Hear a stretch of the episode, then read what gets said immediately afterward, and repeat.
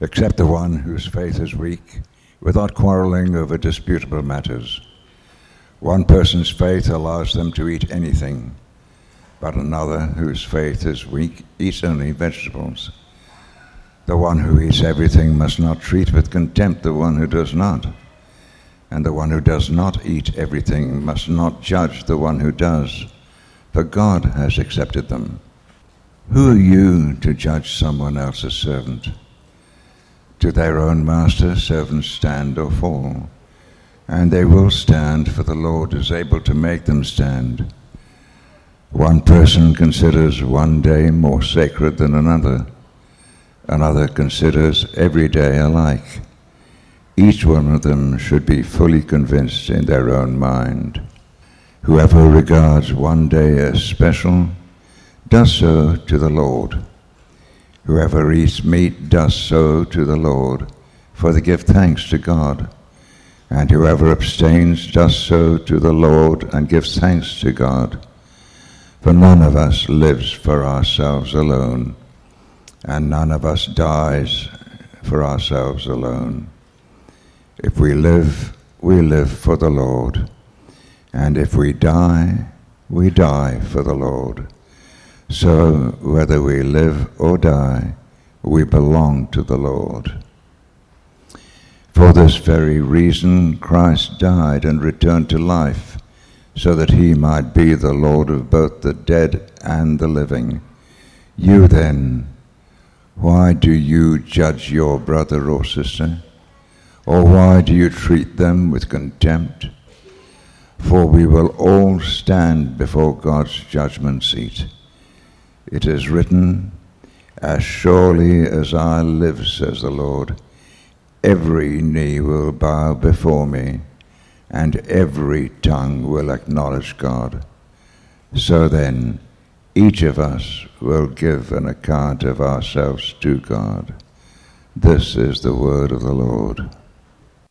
Well, as I mentioned, friends, we're jumping back into this book of Romans today after a couple of weeks' break. Uh, if this is your first time with us in Romans, you maybe you've been here at Christmas or New Year's. Uh, warm welcome to you. And as I said, we're, we're picking up where we left off just before Christmas. Uh, at the start of chapter 14. Uh, but you, you might have heard of this joke. You might have heard of uh, uh the story about a man on a desert island. Uh, he lived there for a few years. Uh, and after a number of years, he, suddenly, he waved down a ship, a rescue ship came to, came to him, and he had there were three buildings on the island, and he was so happy to see the rescuers. They came on, on and. Uh, uh, the man said, uh, You know, thank you, thank you for rescuing me, and let me show you around my island. He said, This is my home. Uh, this building over here is my church. And then his rescuer said, What's that other building over on the other side of the island? And the man said, Oh, that's my old church. I didn't like the people there. Uh, well, as I said, over the next few weeks, uh, it raises an important issue for us, though, doesn't it? over the next uh, few weeks in these chapters in Romans, Romans chapter 14 and 15, we're going to be looking at an issue, what we heard uh, talked about there, and what the, uh, what the Apostle Paul calls disputable matters. Disputable matters. Matters of opinion, the kinds of things that can divide churches, uh, create distance or resentment between Christians uh, and kind of stop Christians working together. You, we, we saw that in verse 1 where it said, Except though the one whose faith is weak, without quarreling over disputable matters. Friends, I think this will be an important few weeks for us as a church. Uh, important for our own life together, important for our witness uh, to the power of the gospel to really transform lives and to unite people who would otherwise not be united together. Um, uh, if you've been with us, hopefully this is familiar. If not, just to kind of fill you in on where we're up to in Romans.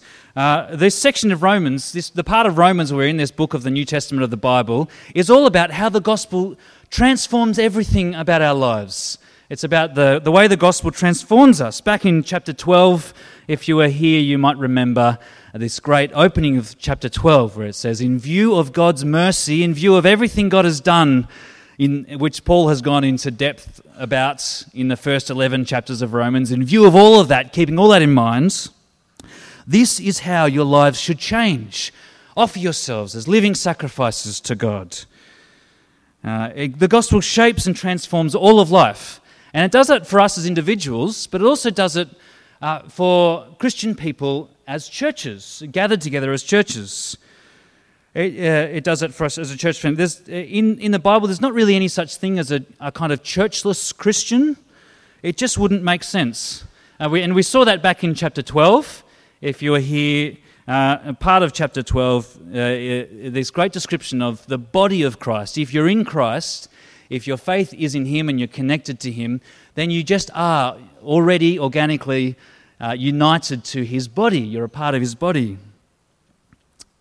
Joined to the other members, like you know, like your hand is joined to your arm, uh, and we've seen over the last couple, uh, the last few weeks of Romans, when if you were here, we've seen Paul talk more generally about living well together, living well together in the light of the gospel, living lives of love for one another, but as we get to chapter 14, what we're going to focus on today, in chapter 14, Paul kind of zeroes in on a particular issue that the Christians in Rome were really struggling with. This uh, gathering of, his, of Christian people who Paul was writing this letter, Paul zeroes in on a, on a particular issue they were struggling with.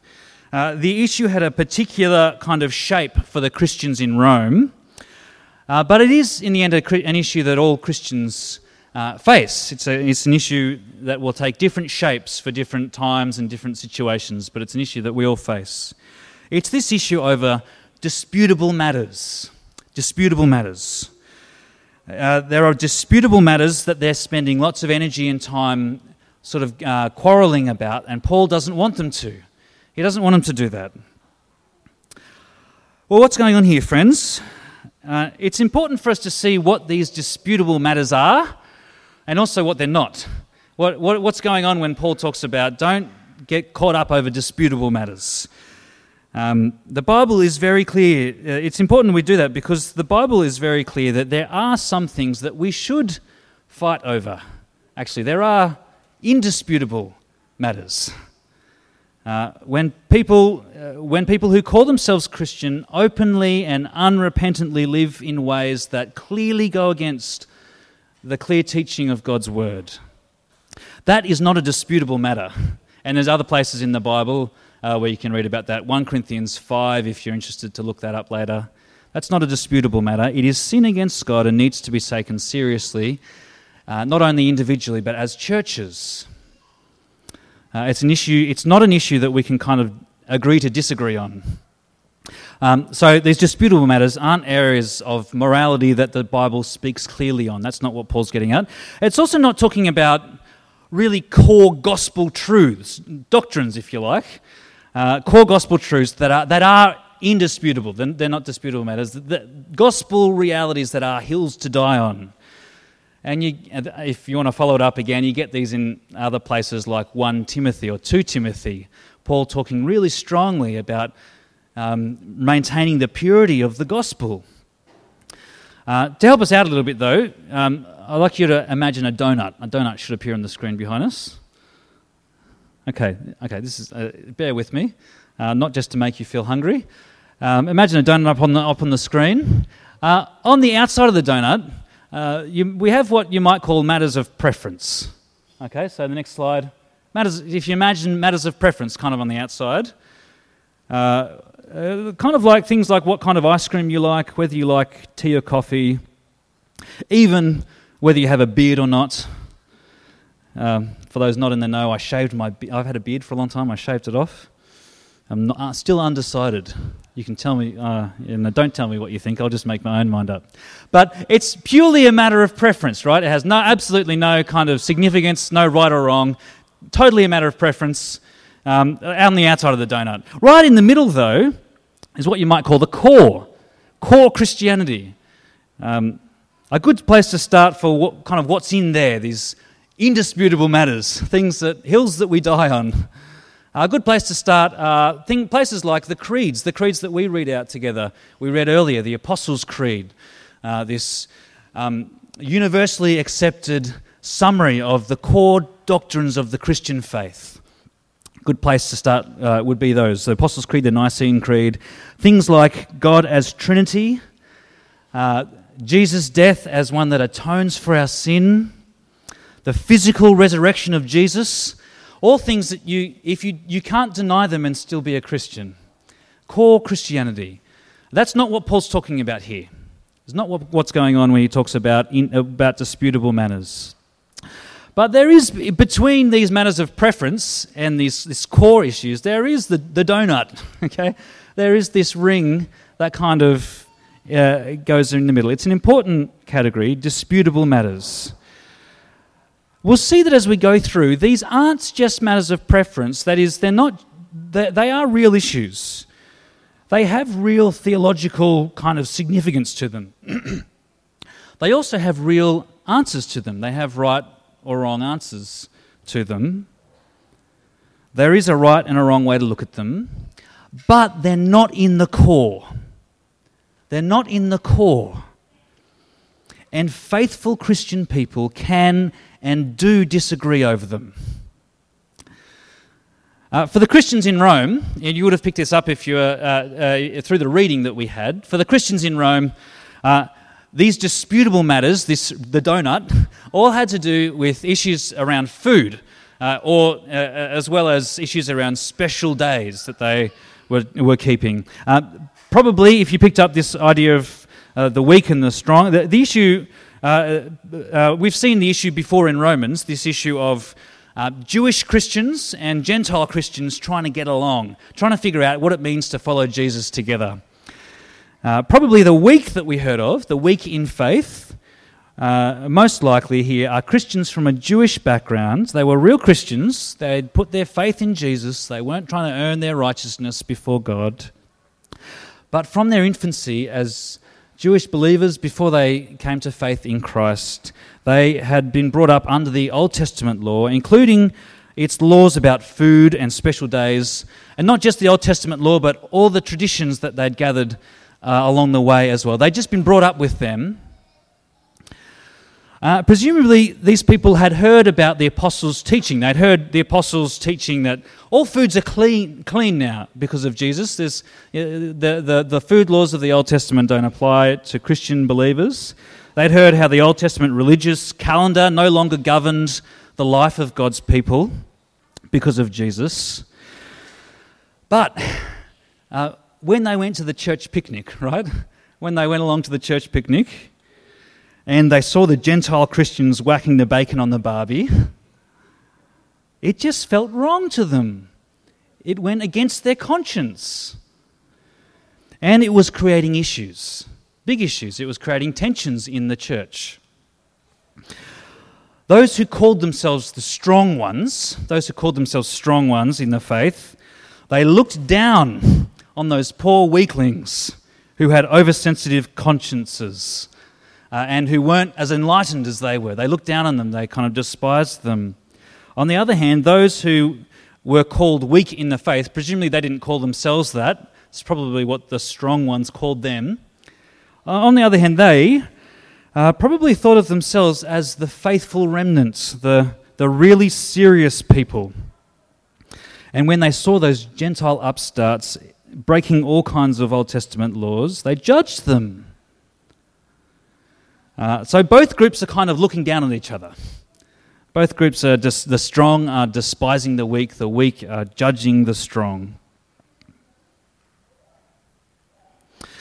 Well, Paul's aware of this. He's aware that this is going on in the Roman church. It is interesting, though, isn't it? This is a significant issue in their church.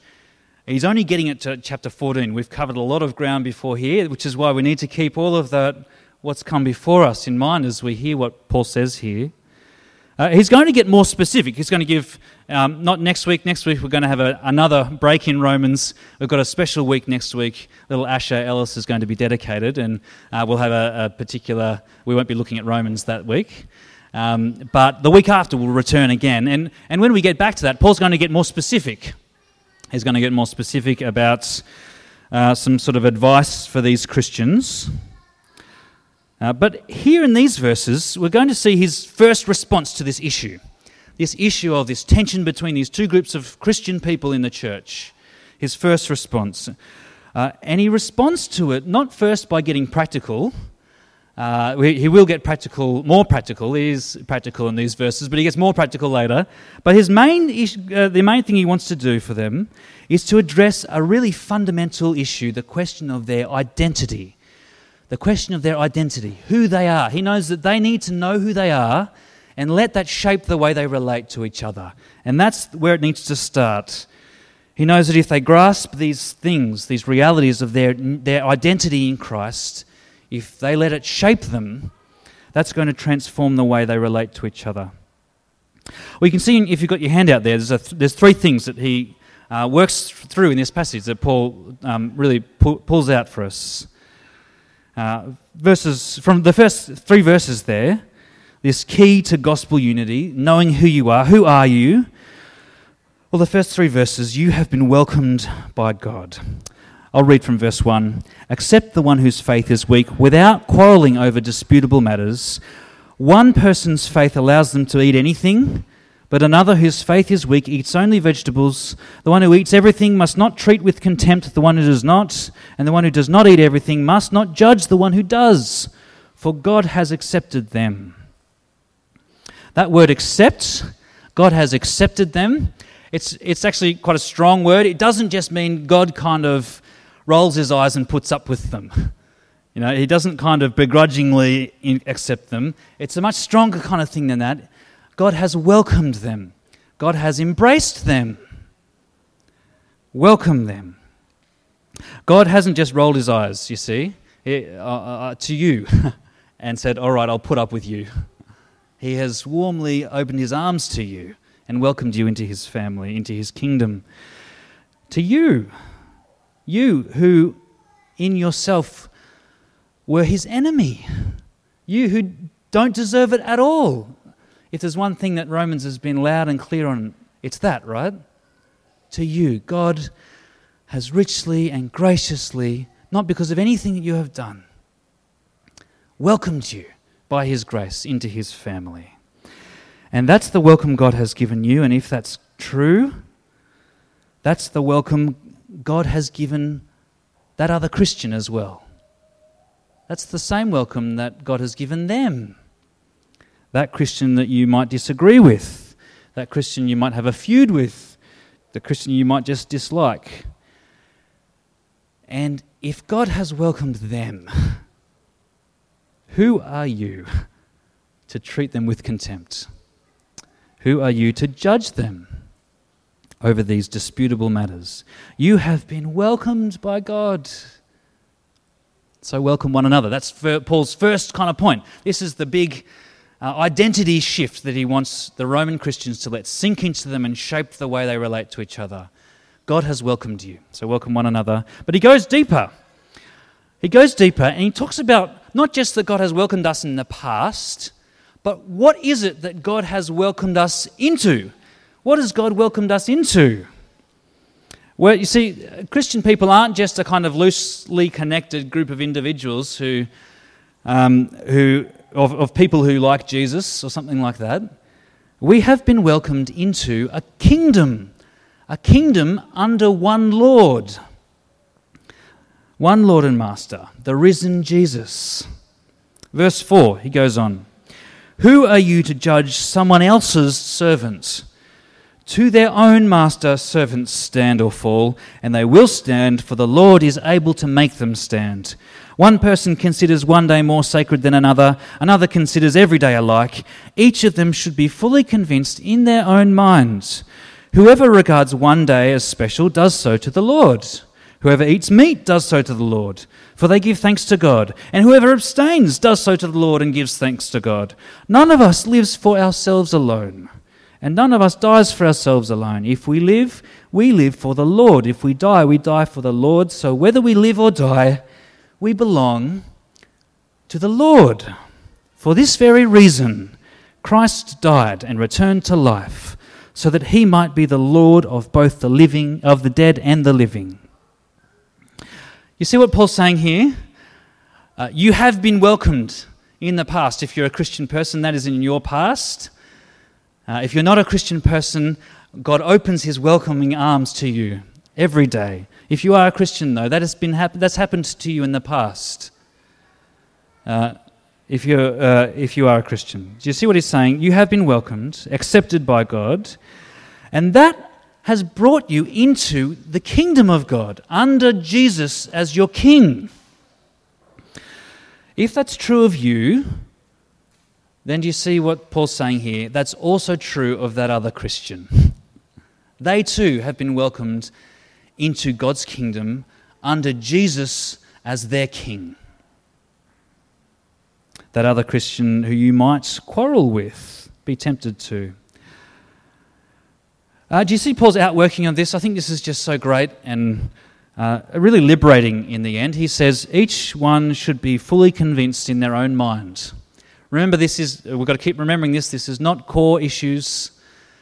We're not talking about indisputable things, things that uh, uh, moral issues the Bible te- clearly teaches on. We're not talking about core issues of the gospel. We're talking about these disputable matters. And Paul says each one of you should be clearly convinced in your own mind. So liberating, I think.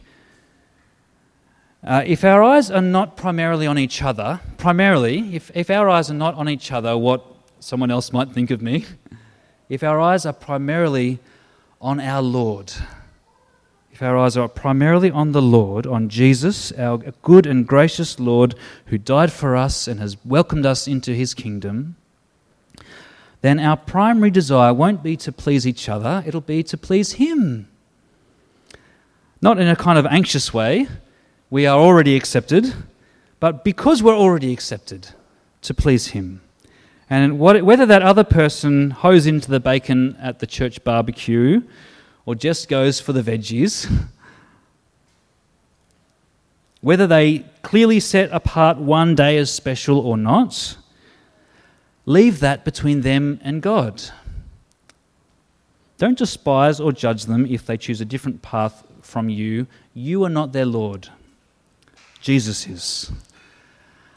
Uh, on the flip side to that, though, uh, you yourself, do you see what Paul's saying? You yourself, each one of us, be fully convinced in our own mind. I don't think this means in a kind of argumentative, arrogant kind of a way. That doesn't seem to be the flavour of what Paul's getting at not be kind of uh, judgmental in the way you do it or arrogant or argumentative. Uh, be fully convinced in your own mind because you too sit under one Lord.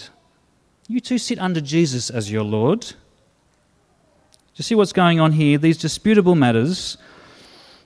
Uh, you have in these disputable matters, you have people who are fully convinced who come to different conclusions, different views, but still Paul says Paul wants them to be happily living together in unity because they respect the fact that each of, each of us, each of them, live under Jesus' lordship, not the lordship of each other. Well, he takes it even further again in verse 10. Uh, not only have we been welcomed in the past, not only do to today we sit under one Lord, under Jesus, uh, we will in the future appear before one judge. Verse 10 you then, why do you judge your brother or sister? Why do you treat them with contempt? For we will all stand before God's judgment seat. It is written, As surely as I live, says the Lord, every knee will bow before me, every tongue will acknowledge God. So then, each of us will give an account of ourselves to God. Uh, that is, I think it's meant to be sobering to hear that, for us to hear that, but not anxiety producing, not kind of frightening. We are already accepted in Christ. If you're in Christ, we've heard in Romans already, there is no condemnation for you. Nothing will separate you from God's love. Paul's not saying this to kind of scare us, but simply as a, a sobering reality, as a, as a reality. We all stand individually before God.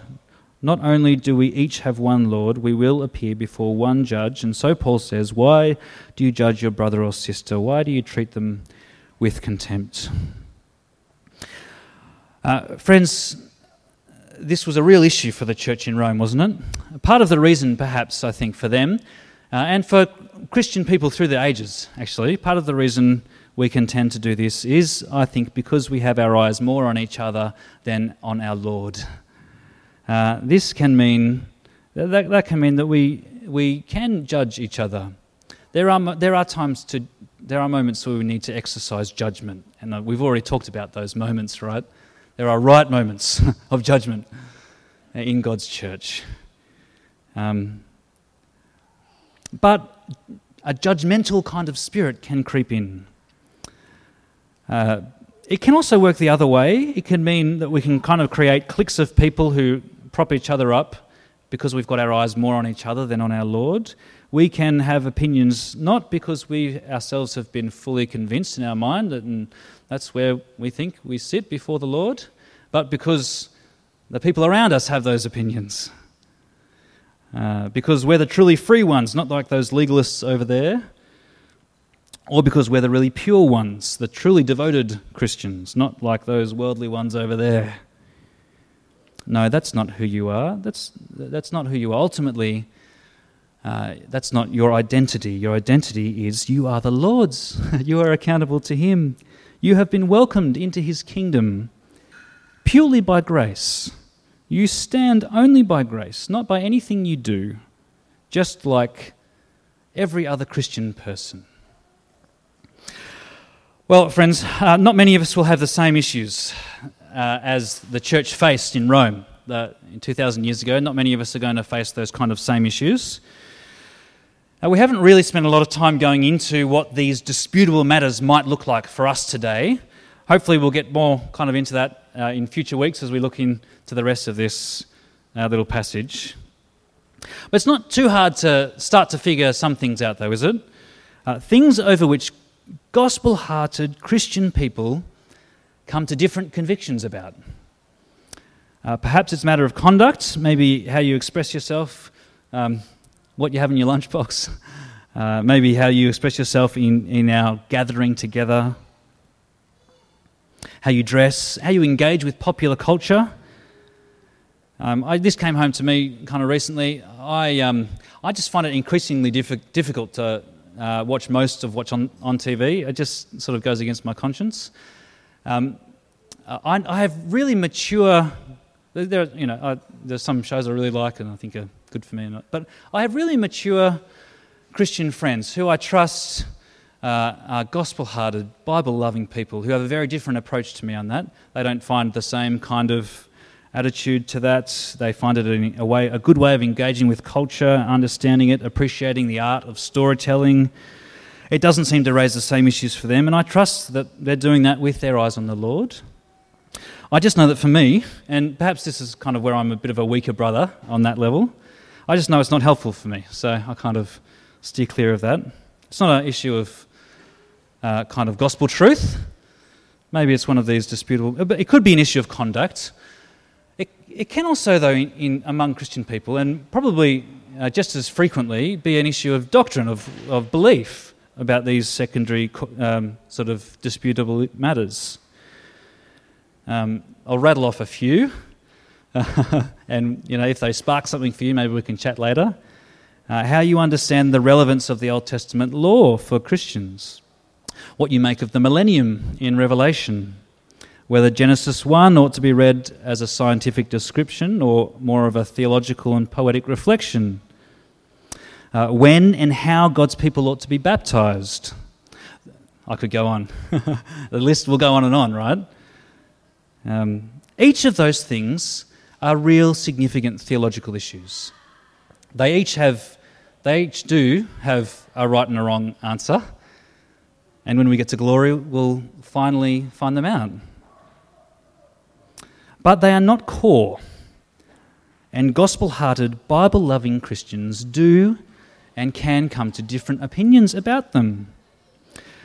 We can be fully convinced in our own minds because we know we stand before the Lord, and this is where I think I ought to stand before Him. Without judging our brother or sister, we can come to, not only without judging them, but warmly embracing them as our brother or sister in Christ.